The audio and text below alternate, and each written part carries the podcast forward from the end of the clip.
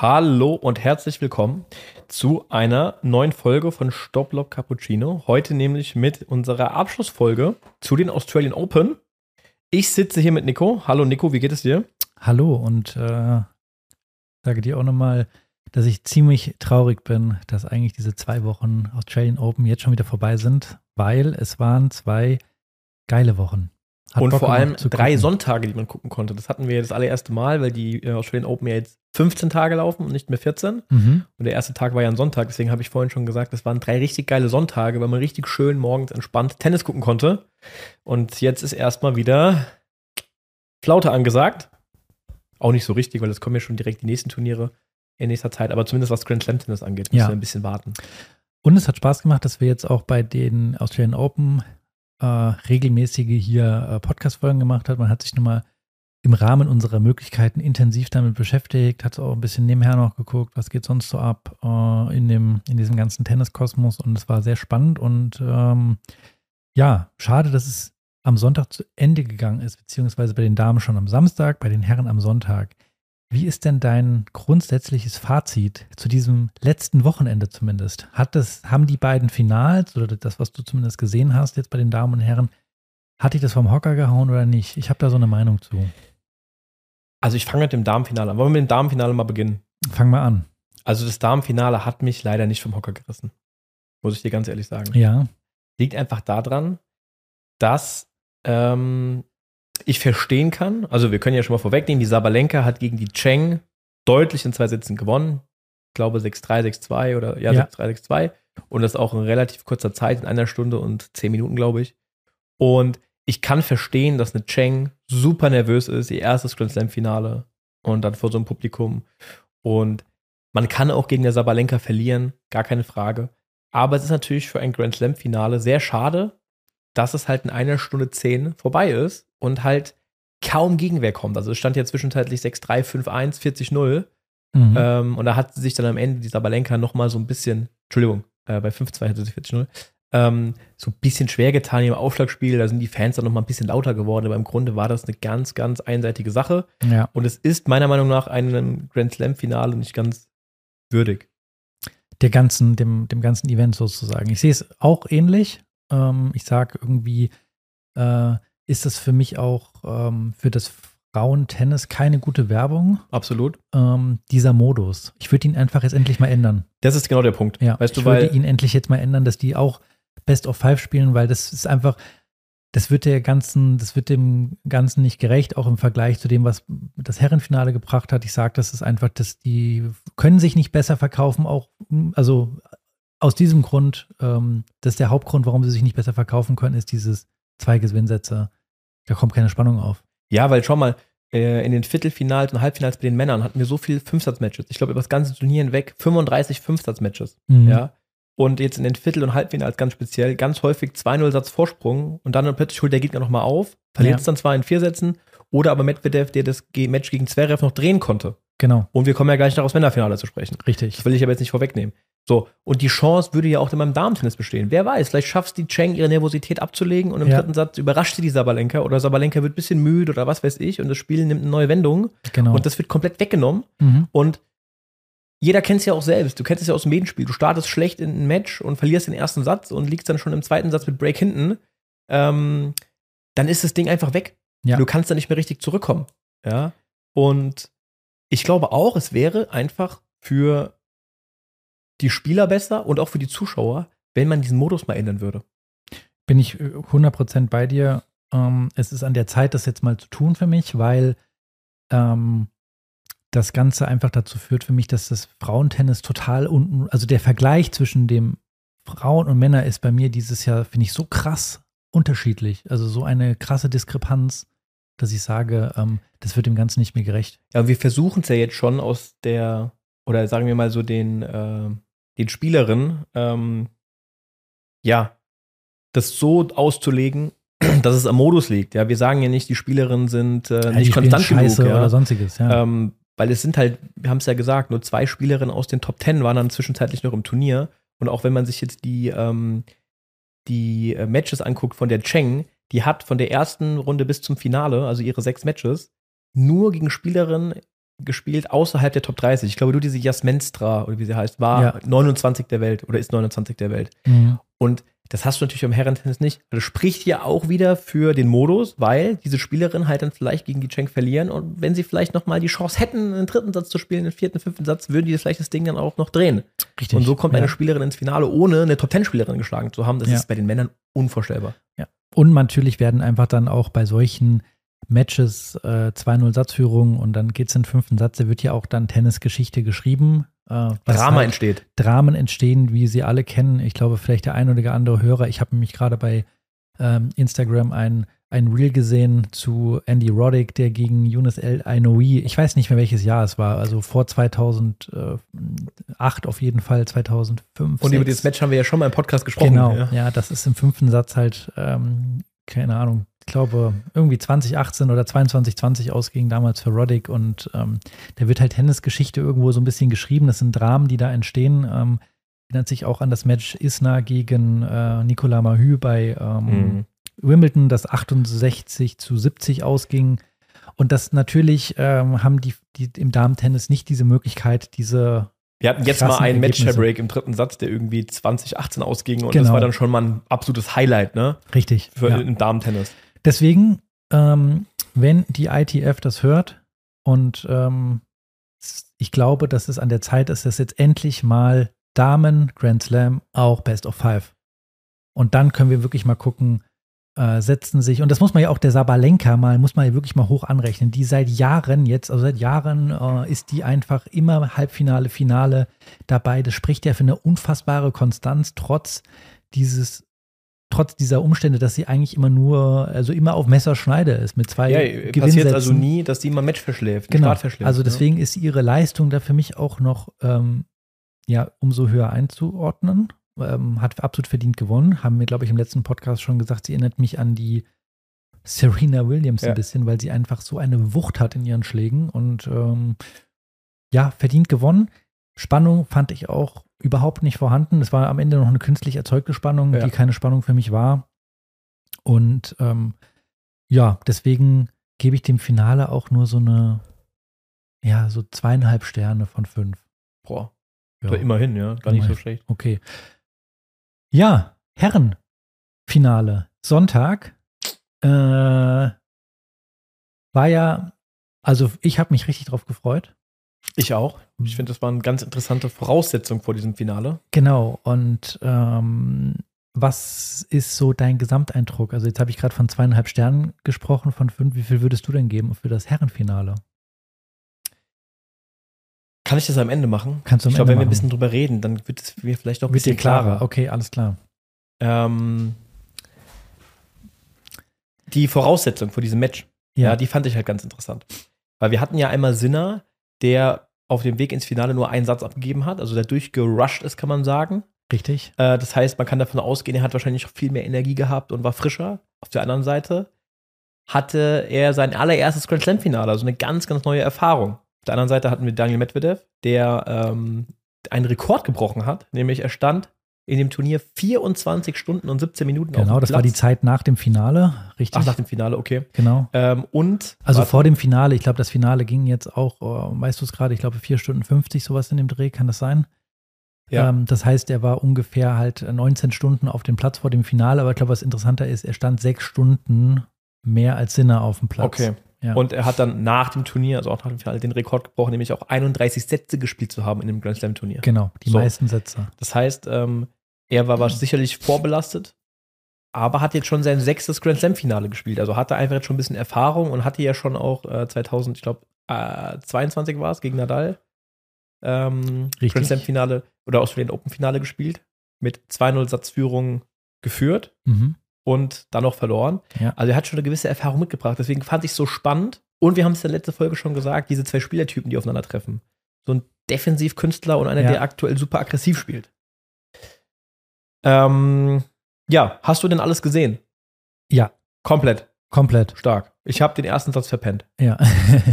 ähm, ich habe das ganze Match gesehen und man kann es ja schon vorwegnehmen. Äh, Yannick Sinner, herzlichen Glückwunsch, hat, äh, wie ich finde, mit einer unfassbaren mentalen Leistung ja, also nicht nur mentale Leistung, aber das fand ich schon herausragend.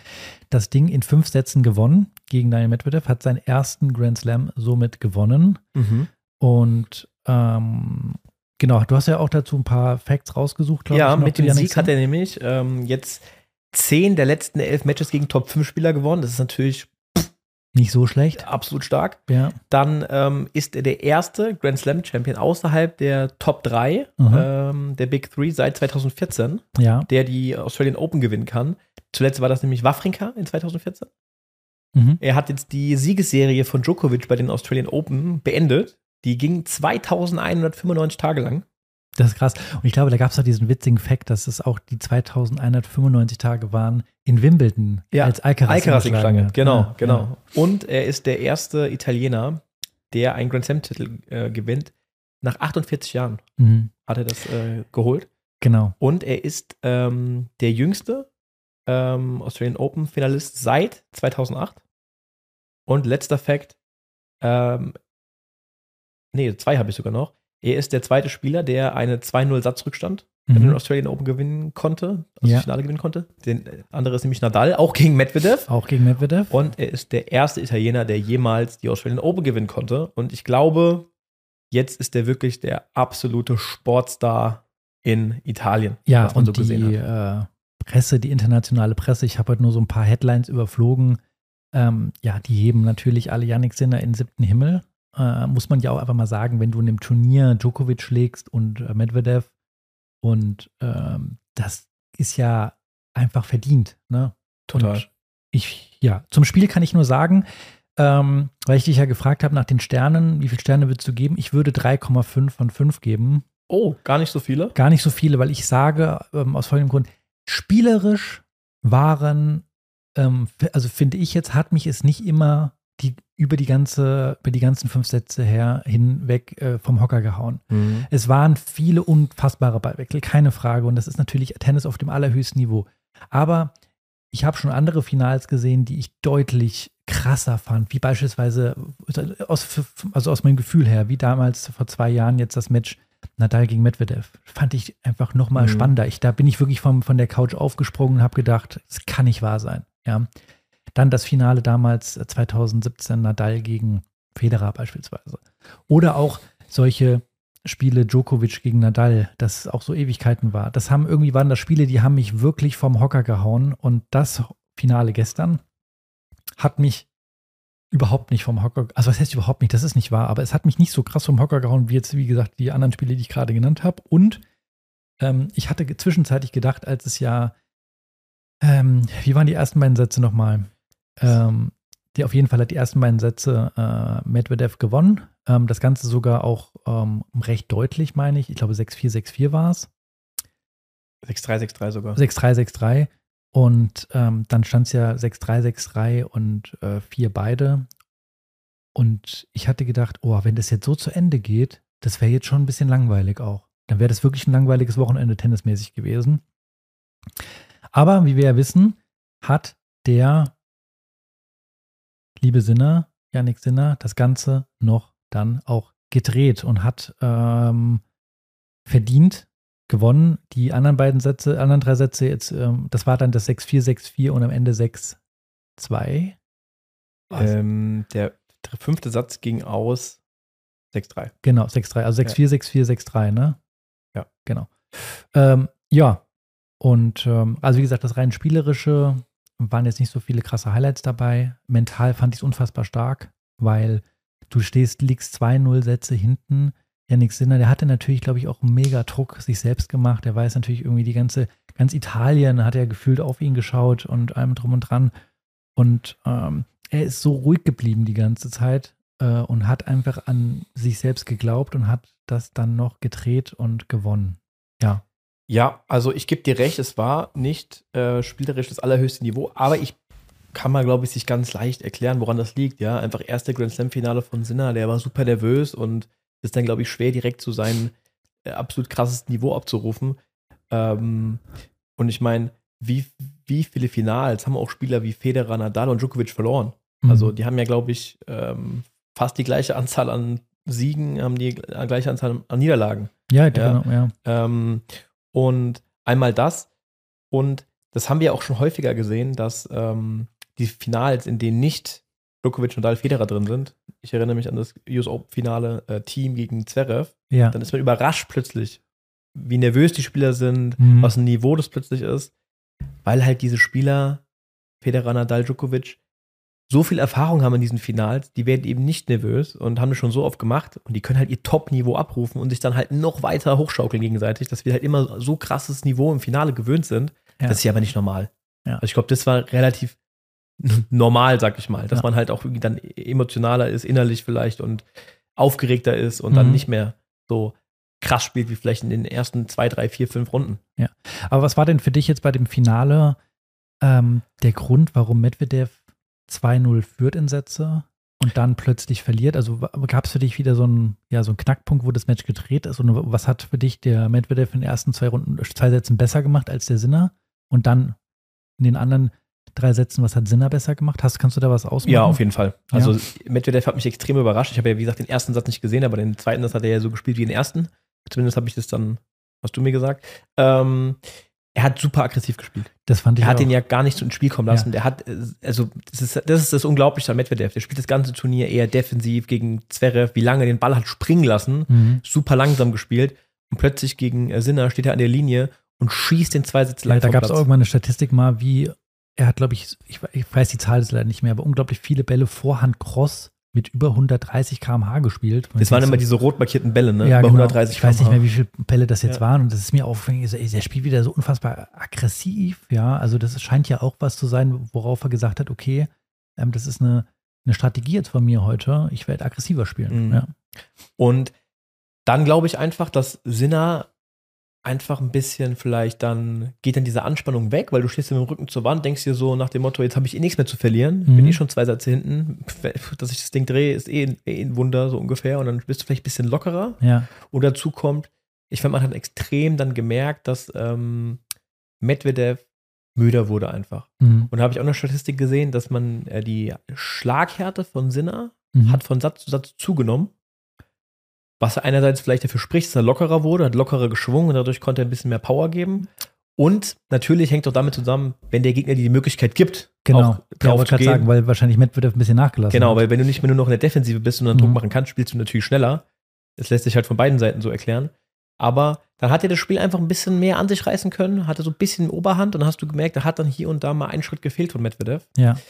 Und er hat ja noch so eine große Chance gehabt im vierten Satz. Da hat er, ich glaube, bei 3-4 oder 4-4 Breakball gehabt. Mhm.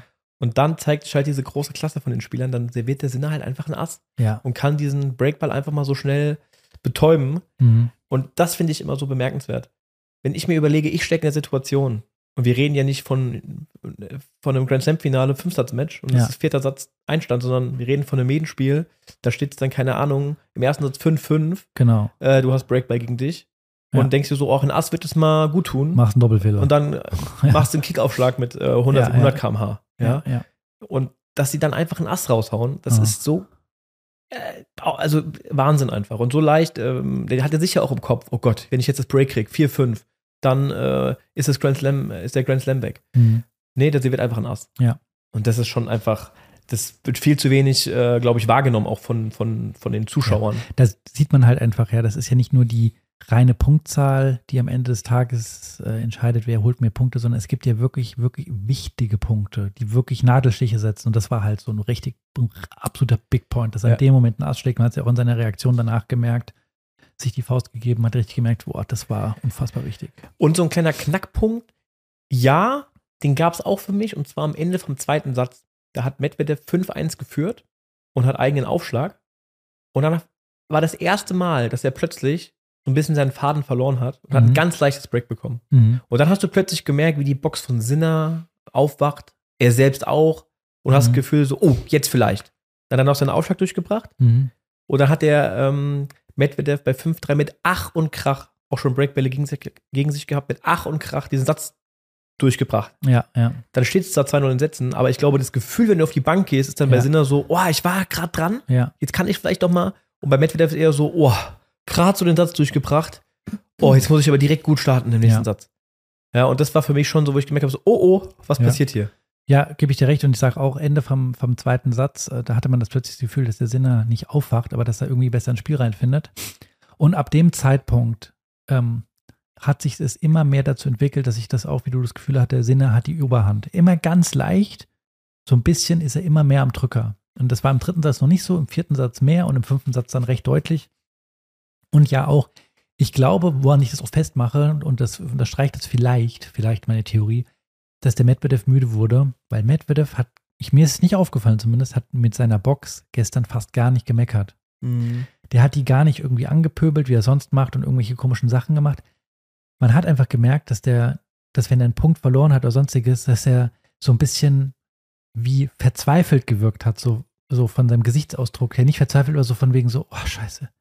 Ich, ich merke, ich kann nicht noch mehr dagegen setzen. Ich kann nicht noch mehr entgegen. Ähm, also ich, ich bin gerade schon wirklich an der Grenze körperlich. Ich kann nicht noch mal ein bisschen drauf, äh, Ja.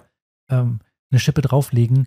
Und das finde ich, hat man von Satz zu Satz immer mehr gemerkt, dass er einfach vielleicht körperlich nicht mehr so ganz frisch war. Das ist interessant, was du sagst. Und trotzdem muss ich ihm lassen, der Typ ist zu jedem Ball gerannt. Ja. Also man hat wirklich, der hatte teilweise dann, äh, hatten die ja Ballwechsel auch mal im, im vierten Satz, ich weiß nicht, ob es der vierte oder fünfte Satz war, 39 Schläge. Der hat ihn so gejagt. Man hat gemerkt, so ab dem vierten, er konnte nicht mehr laufen. Er konnte nicht mehr Ja, und laufen. hat die Seite einfach offen gelassen. Genau, und sogar Sinner hat dann nach dem Ballwechsel in der Box geguckt und nach dem Motto, was macht der Typ da drüben? Ja. Der ist doch irre. also das war schon beeindruckend. Aber ja, das ist interessant, was du eben gesagt hast, weil ähm, das kennt man ja vielleicht auch selbst. Also ich kenne es zumindest, ja, dass mich ein Match mal so anstrengt, dass ich nach dem Ballwechsel gerne geflucht hätte, Ja. aber gar keine Kraft hatte dafür. Genau. Ich war einfach so, ich, ich konnte nicht mehr. Ich war, Ja. ich war damit beschäftigt zu atmen und konnte mich gar nicht aufregen. Und, und ich glaube, er hatte gemerkt, er, er holt gerade alles raus, was nur geht. Mhm. Ja, und manchmal, ich glaube, man regt sich ja auf, wenn du merkst, oh, ich kann eigentlich hier noch und es läuft gerade nicht so. Ja, ja, ja. Und ich glaube, er, er hatte, mein Gefühl war so von wegen, es ich geht nicht mehr, ich kann nicht noch Mhm. mehr reinlegen. Ja. ja. Der war Und- einfach durch. Ja. Vielleicht, ich, ich glaube noch nicht mal, ich glaube noch nicht mal, dass es bei ihm eine Rolle gespielt hat, von wegen, ja, ich habe vor zwei Jahren schon mal 2-0 Sätze geführt, der war am Limit.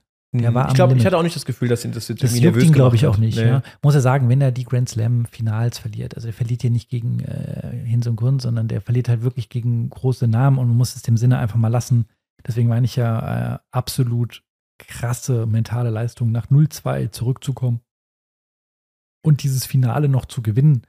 Und ähm, man hat einfach gemerkt, gerade im fünften Satz, der, der glaubt so sehr dran, der, der, Ja, und ja. wie er es dann auch zu Ende gebracht hat und wie auch immer, also fand ich schon. Ja, äh, ich finde, man darf nämlich Story. diese Leistung von Sinner und auch von Alcaraz äh, bei seinen Grand Slam-Siegen, man muss es richtig einordnen, weil die sind so jung ja, und ein 2-0-Satz 23 Jahre, das ist 22, unglaublich. glaube ich sogar, oder? Bitte? Ist der nicht 22? Sinner ist, glaube ich, 23, Echt? oder? Ja, okay. Ich dachte 22, egal.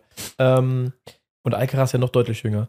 Und ähm, wir reden ja davon, dass ein Djokovic schon Grand Slam Finals gedreht hat mit einer 2-0 im Satzrückstand. Aber der hatte halt dann schon mal 30 Grand Slam Finals im Rücken oder auf dem äh, Nacken, die er halt schon mal gespielt hat. Ja? Ja, ja. Und das ist halt sein erstes. Und der mit so einer, mit so einer Coolness spielt er das dann einfach dann durch gegen Medvedev.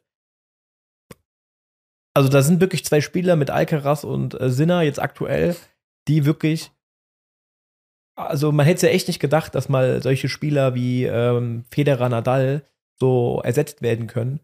Aber die beiden, auch mit ihrer Persönlichkeit, wie die Mhm. sich geben, sind die echt auf einem guten Weg, muss ich wirklich sagen. Abgesehen von der Leistung, die sie bringen, die sind doch einfach so sympathisch, die gefühlt jeder findet Sinner und Alcaraz äh, sympathisch. Ja, die kommen, genau. Das ist, könnte so wirklich so sein, dass diese einfach nicht nur, dass sie das werden, sondern vielleicht sind sie es auch schon so richtige internationale Sportstars. Und das Witzige ist, Rune, ich finde ihn ja auch, dass er dazu zählt, dass er oder hinkommen kann, sagen wir es mal so. Mhm. Und der erinnert mich halt total an Djokovic.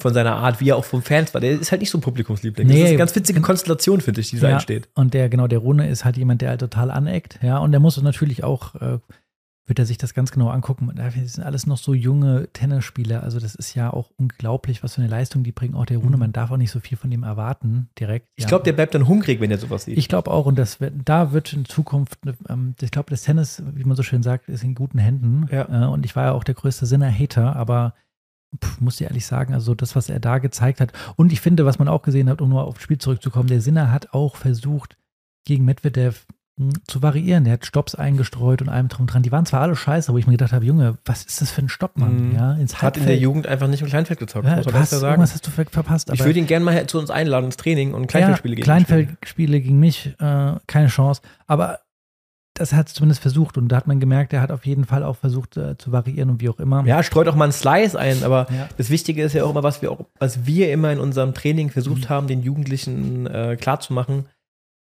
Einfach wild irgendwelche Schläge mal einzustreuen, ein Slice oder ein Stopp oder irgendwas oder ein Hohn. Das ist es ja, damit ist es ja nicht getan beim Ja. Variieren, sondern es muss ja im richtigen Moment passieren. Genau. Ein guter Stopp zeichnet sich ja nicht aus durch eine gute Technik, sondern dass der Stopp im richtigen Moment gespielt wird. Genau.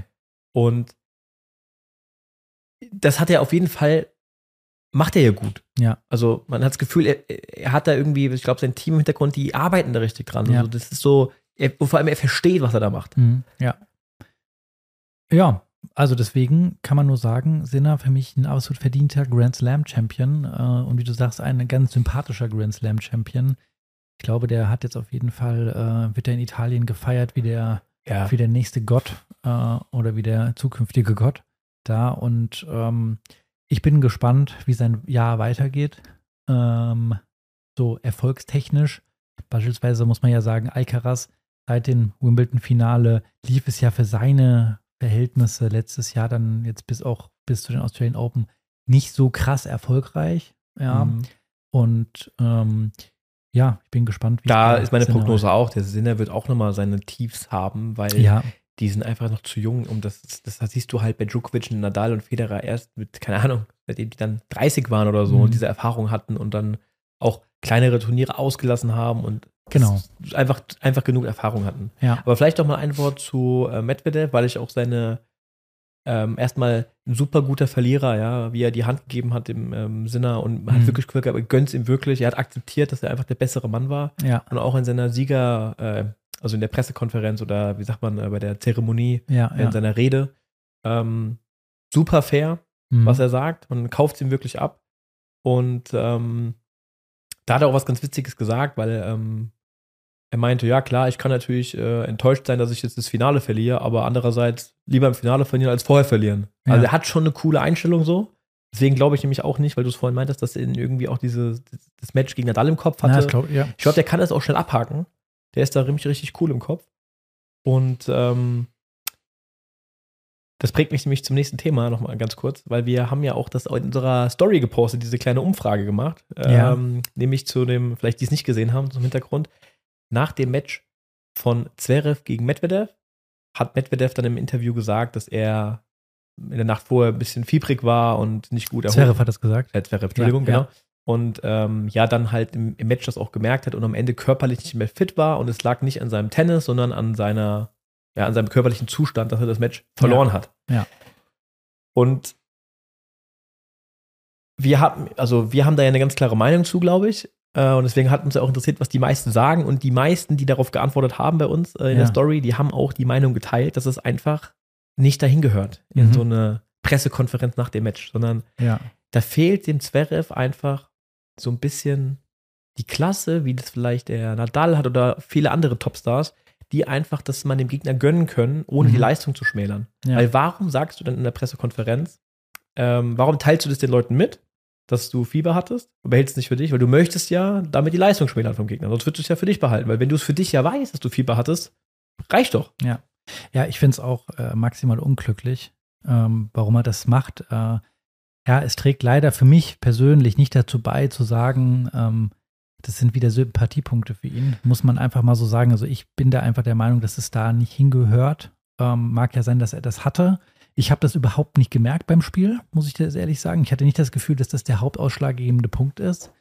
Ähm, und ich war überrascht, das danach zu, zu lesen und zu hören, weil ich mir so dachte, hm, also ich finde, du hast dich bei dem Turnier wirklich extrem gut verkauft. Ja, also es spielerisch als auch, du hast keine Kämpferisch. Schlägertag, kämpferisch, du hast mal enge Matches gehabt, du hast viele wichtige Situationen überstanden und, äh, und dann irgendwie bleibt das gerade wieder bei mir hängen. Ja, ich glaube, viele deutsche Fans dachten sich so, oh, geile, geile Leistung, geiler Ja. Fighter, das ist wirklich ein gutes Vorbild. Mhm. Und damit macht er das immer so ein bisschen, Ja, ich will nicht sagen kaputt, aber er würde noch sympathisch, wenn er einfach mal in der Pressekonferenz einfach sagt, ey, Respekt Medvedev, ich habe ein super Turnier gespielt, ich bin glücklich und ja, stolz auf mich und jetzt geht's weiter. Weil Medvedev hat auch nicht in der Zeremonie äh, erzählt, dass er ja müde ist und schon Ja, so viele. Matches hat. Er hat einfach gesagt, ey, du hast verdient gewonnen heute, alles gut. Mhm. Ja, genau. Aber gut, ähm, ich glaube, das werden wir immer mal wieder hören von ihm auch, muss man mal ehrlicherweise sagen, weil das der Vergangenheit ja auch gezeigt hat. Aber trotzdem finde ich, äh, wie gesagt, spielerisch und auch hat er auf jeden Fall was gezeigt, was ich bei ihm in diesem also was ich bei ihm bisher noch nicht so gesehen habe. Das war dieses deutlich aggressivere Spiel. Und Mhm. darauf kann er aufbauen, Mhm. denke ich. Ja. So, und jetzt beantworte ich deine Frage von vorhin, wie viele Punkte ich äh, dem Ganzen gebe. ja, Ich bin bei. Kann man 3,7 sagen? kannst du auch sagen. Ja, Das ist ja wie die 3,7. Amazon-Bewertung, weißt du? Ja, ja, ja, Ja. Ich sag 3,7. Okay. Ja, genau. Was ist denn so, wir wollten ja gleich nochmal ganz kurz auf ähm, den Jugendwettbewerb eingehen. Ja, Ähm, aus deutscher Sicht, genau. Genau. Äh, was ist denn so dein Fazit von den Australian Open? Ist jetzt natürlich eine super allgemeine Frage, aber Ja, man kann das auch natürlich nicht. Ähm, ich finde, bei den Damen, muss ich dir ehrlich sagen, äh, sehr viel Chaos für mich, was das Feld angeht. Der gewinnt, die gewinnt gegen der, äh, gegen die. Also überhaupt keine Konstanz zu erkennen. Ich finde, die, für mich ist das Fazit der Australian Open, um auf den Punkt jetzt mal zu bringen, ohne viel zu labern, ist, die, die Unterschiede zwischen den Herren und Damen, ähm, diese Diskrepanz, die finde ich, die fand ich dieses Jahr ganz deutlich zu sehen. Also bei den Damen finde ich überhaupt keine so eine richtige Konstanz zu erkennen, müssen wir die Sabalenka jetzt da rausnehmen. Es ist viel, jeder gewinnt da gegen jeden, es ist alles möglich. Wie gesagt, ich glaube, der Hauptgrund ist einfach dieser Modus, ja, muss man einfach mal ganz fairerweise sagen. Und der soll jetzt endlich geändert werden. Und bei den Herren einfach muss man sagen, was mir auffällt, ist diese Konstanz der diesjährigen Top Ten. Die waren fast alle im äh, Viertelfinale, die Top Ten Spieler. Klar, wenn nur acht Leute im Viertelfinale sein können, können nicht alle Top Ten vertreten sein. Aber wir hatten ja es ja aufgezählt, wie viele Leute im Achtelfinale waren, waren ja unglaublich viele Top-Ten-Spieler. Und das finde ich schon, dass die sich wieder durchsetzen. Und ähm, das finde ich, fand ich sehr beeindruckend. Ähm, das ist bei mir hängen geblieben eigentlich. So finde ich diese unglaubliche Konstanz am Ende des Tages. Mhm. Und bei dir? Also deinem Damenfazit habe ich nichts hinzuzufügen. Da Ja. bin ich der Meinung. Mit dem Modus, das haben wir jetzt schon genug besprochen.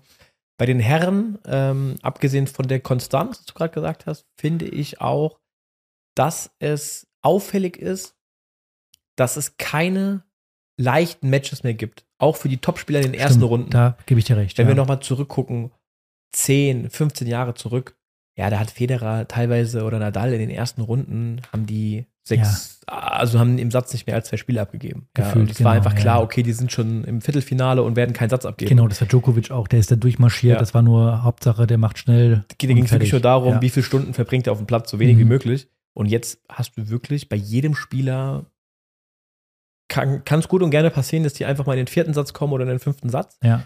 Nicht, weil die schlecht spielen, weil die Gegner einfach super gut sind. Also das Feld wird immer, immer dichter. Es wird dichter, aber es hat sich dieses Jahr wieder, das meine ich ja, gezeigt, dass die Top Ten sich nicht umsonst da steht, sondern die haben sich trotzdem wieder durchgesetzt. Ja, umso höher ist die Leistung Genau. anzurechnen, dass Ja, sie ja. sich trotzdem durchsetzen. Mhm. Aber ich gebe dir recht, das ist, fand es dieses Jahr auch unglaublich eng, unglaublich viele lange Spiele. Unfassbar. Ich meine, das zeigt ja auch, dass der Medvedev mit, wie viele Stunden hast du jetzt gesagt? 26 waren es? Vier- 24, 24 Stunden. Ich 18 meine, ein, eine, ein Tag Spielzeit in zwei Wochen ist nicht so schlecht. Ja. Ähm, dass er sich da, äh, das, das zeigt ja irgendwie auch diese ganzen Statistiken da, die da kommen. Ja. Das war sozusagen dein Herren und äh, also de, deine, dein Fazit der zwei Wochen.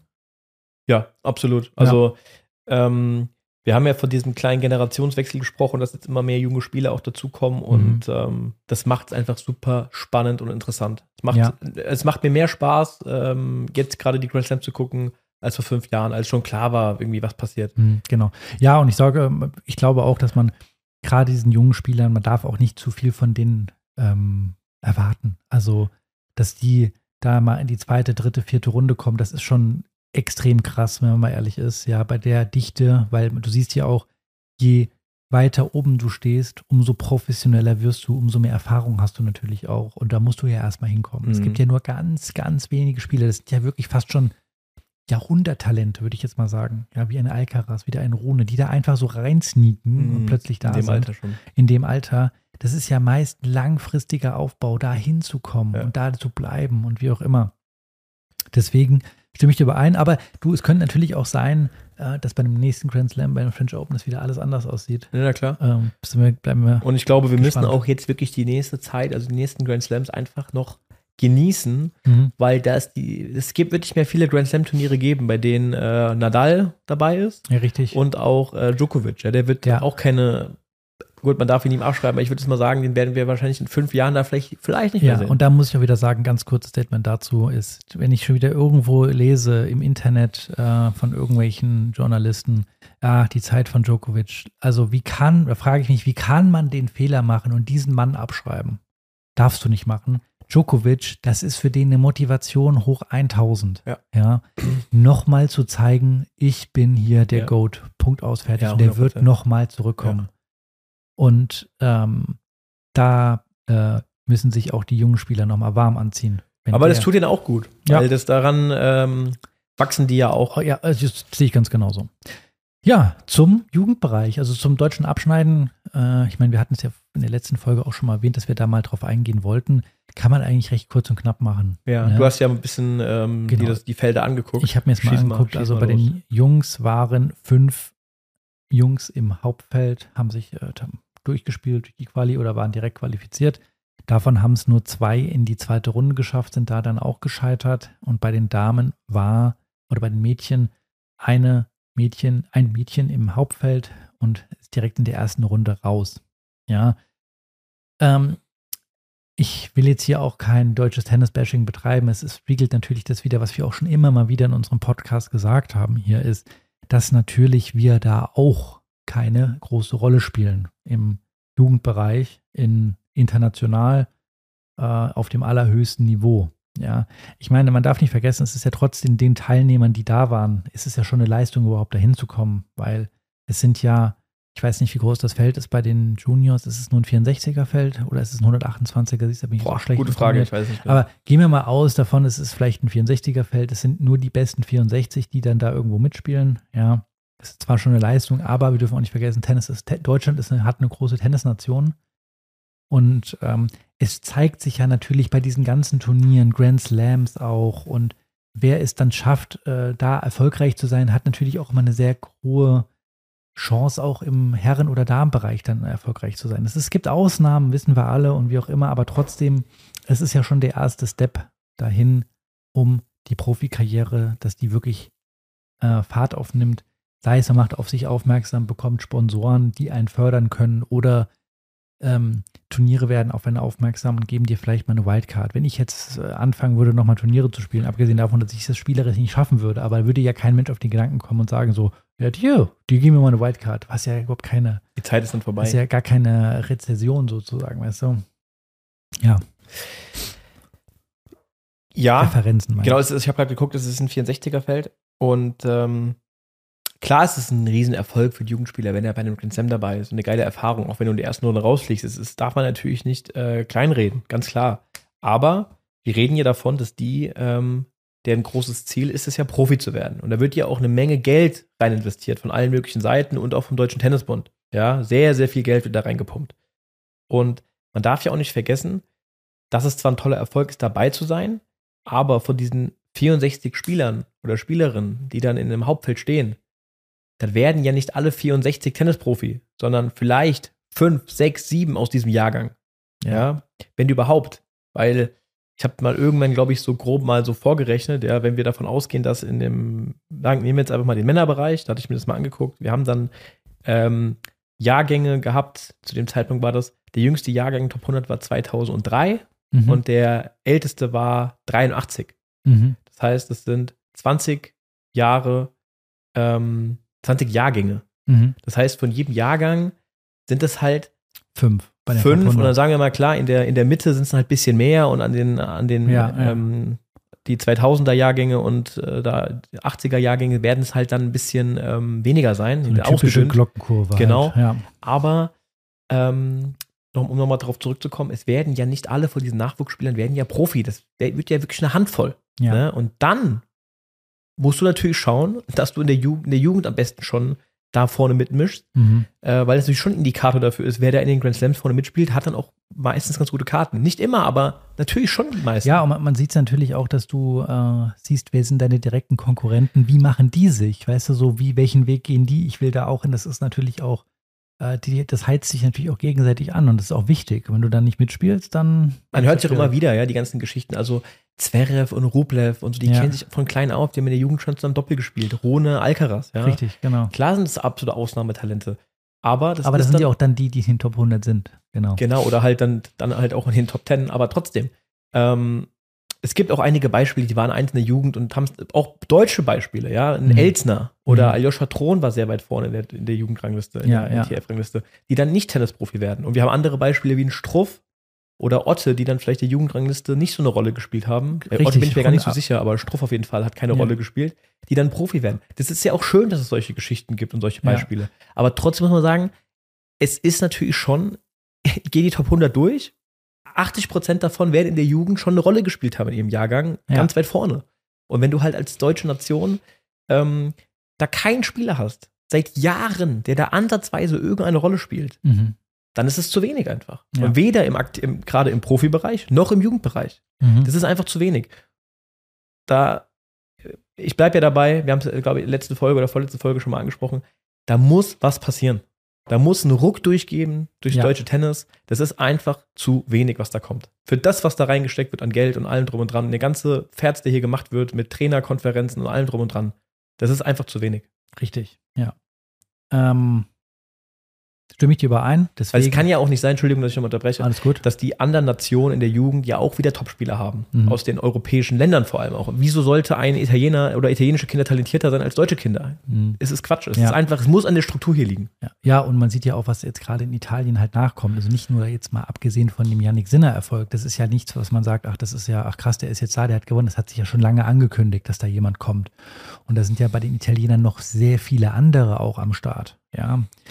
Äh, und das haben wir natürlich beim deutschen Tennis, muss man mal ganz ehrlich sagen, sehr wenig gehabt. Also wir hatten mal so gefühlt, ach, da kommt eine Jule Niemeyer, aber bleibt jetzt auch seit ihrem Wimbledon-Halbfinalerfolg, war das, glaube ich, ihren Erwartungen total zurück. Ähm, ist, glaube ich, aus den Top 100 jetzt inzwischen weit Ja. rausgefallen. Äh, wenn nicht so, also weit, Ja. weit, haben wir schon im, ich glaube, in der ersten Australian Open Podcast-Folge gesagt.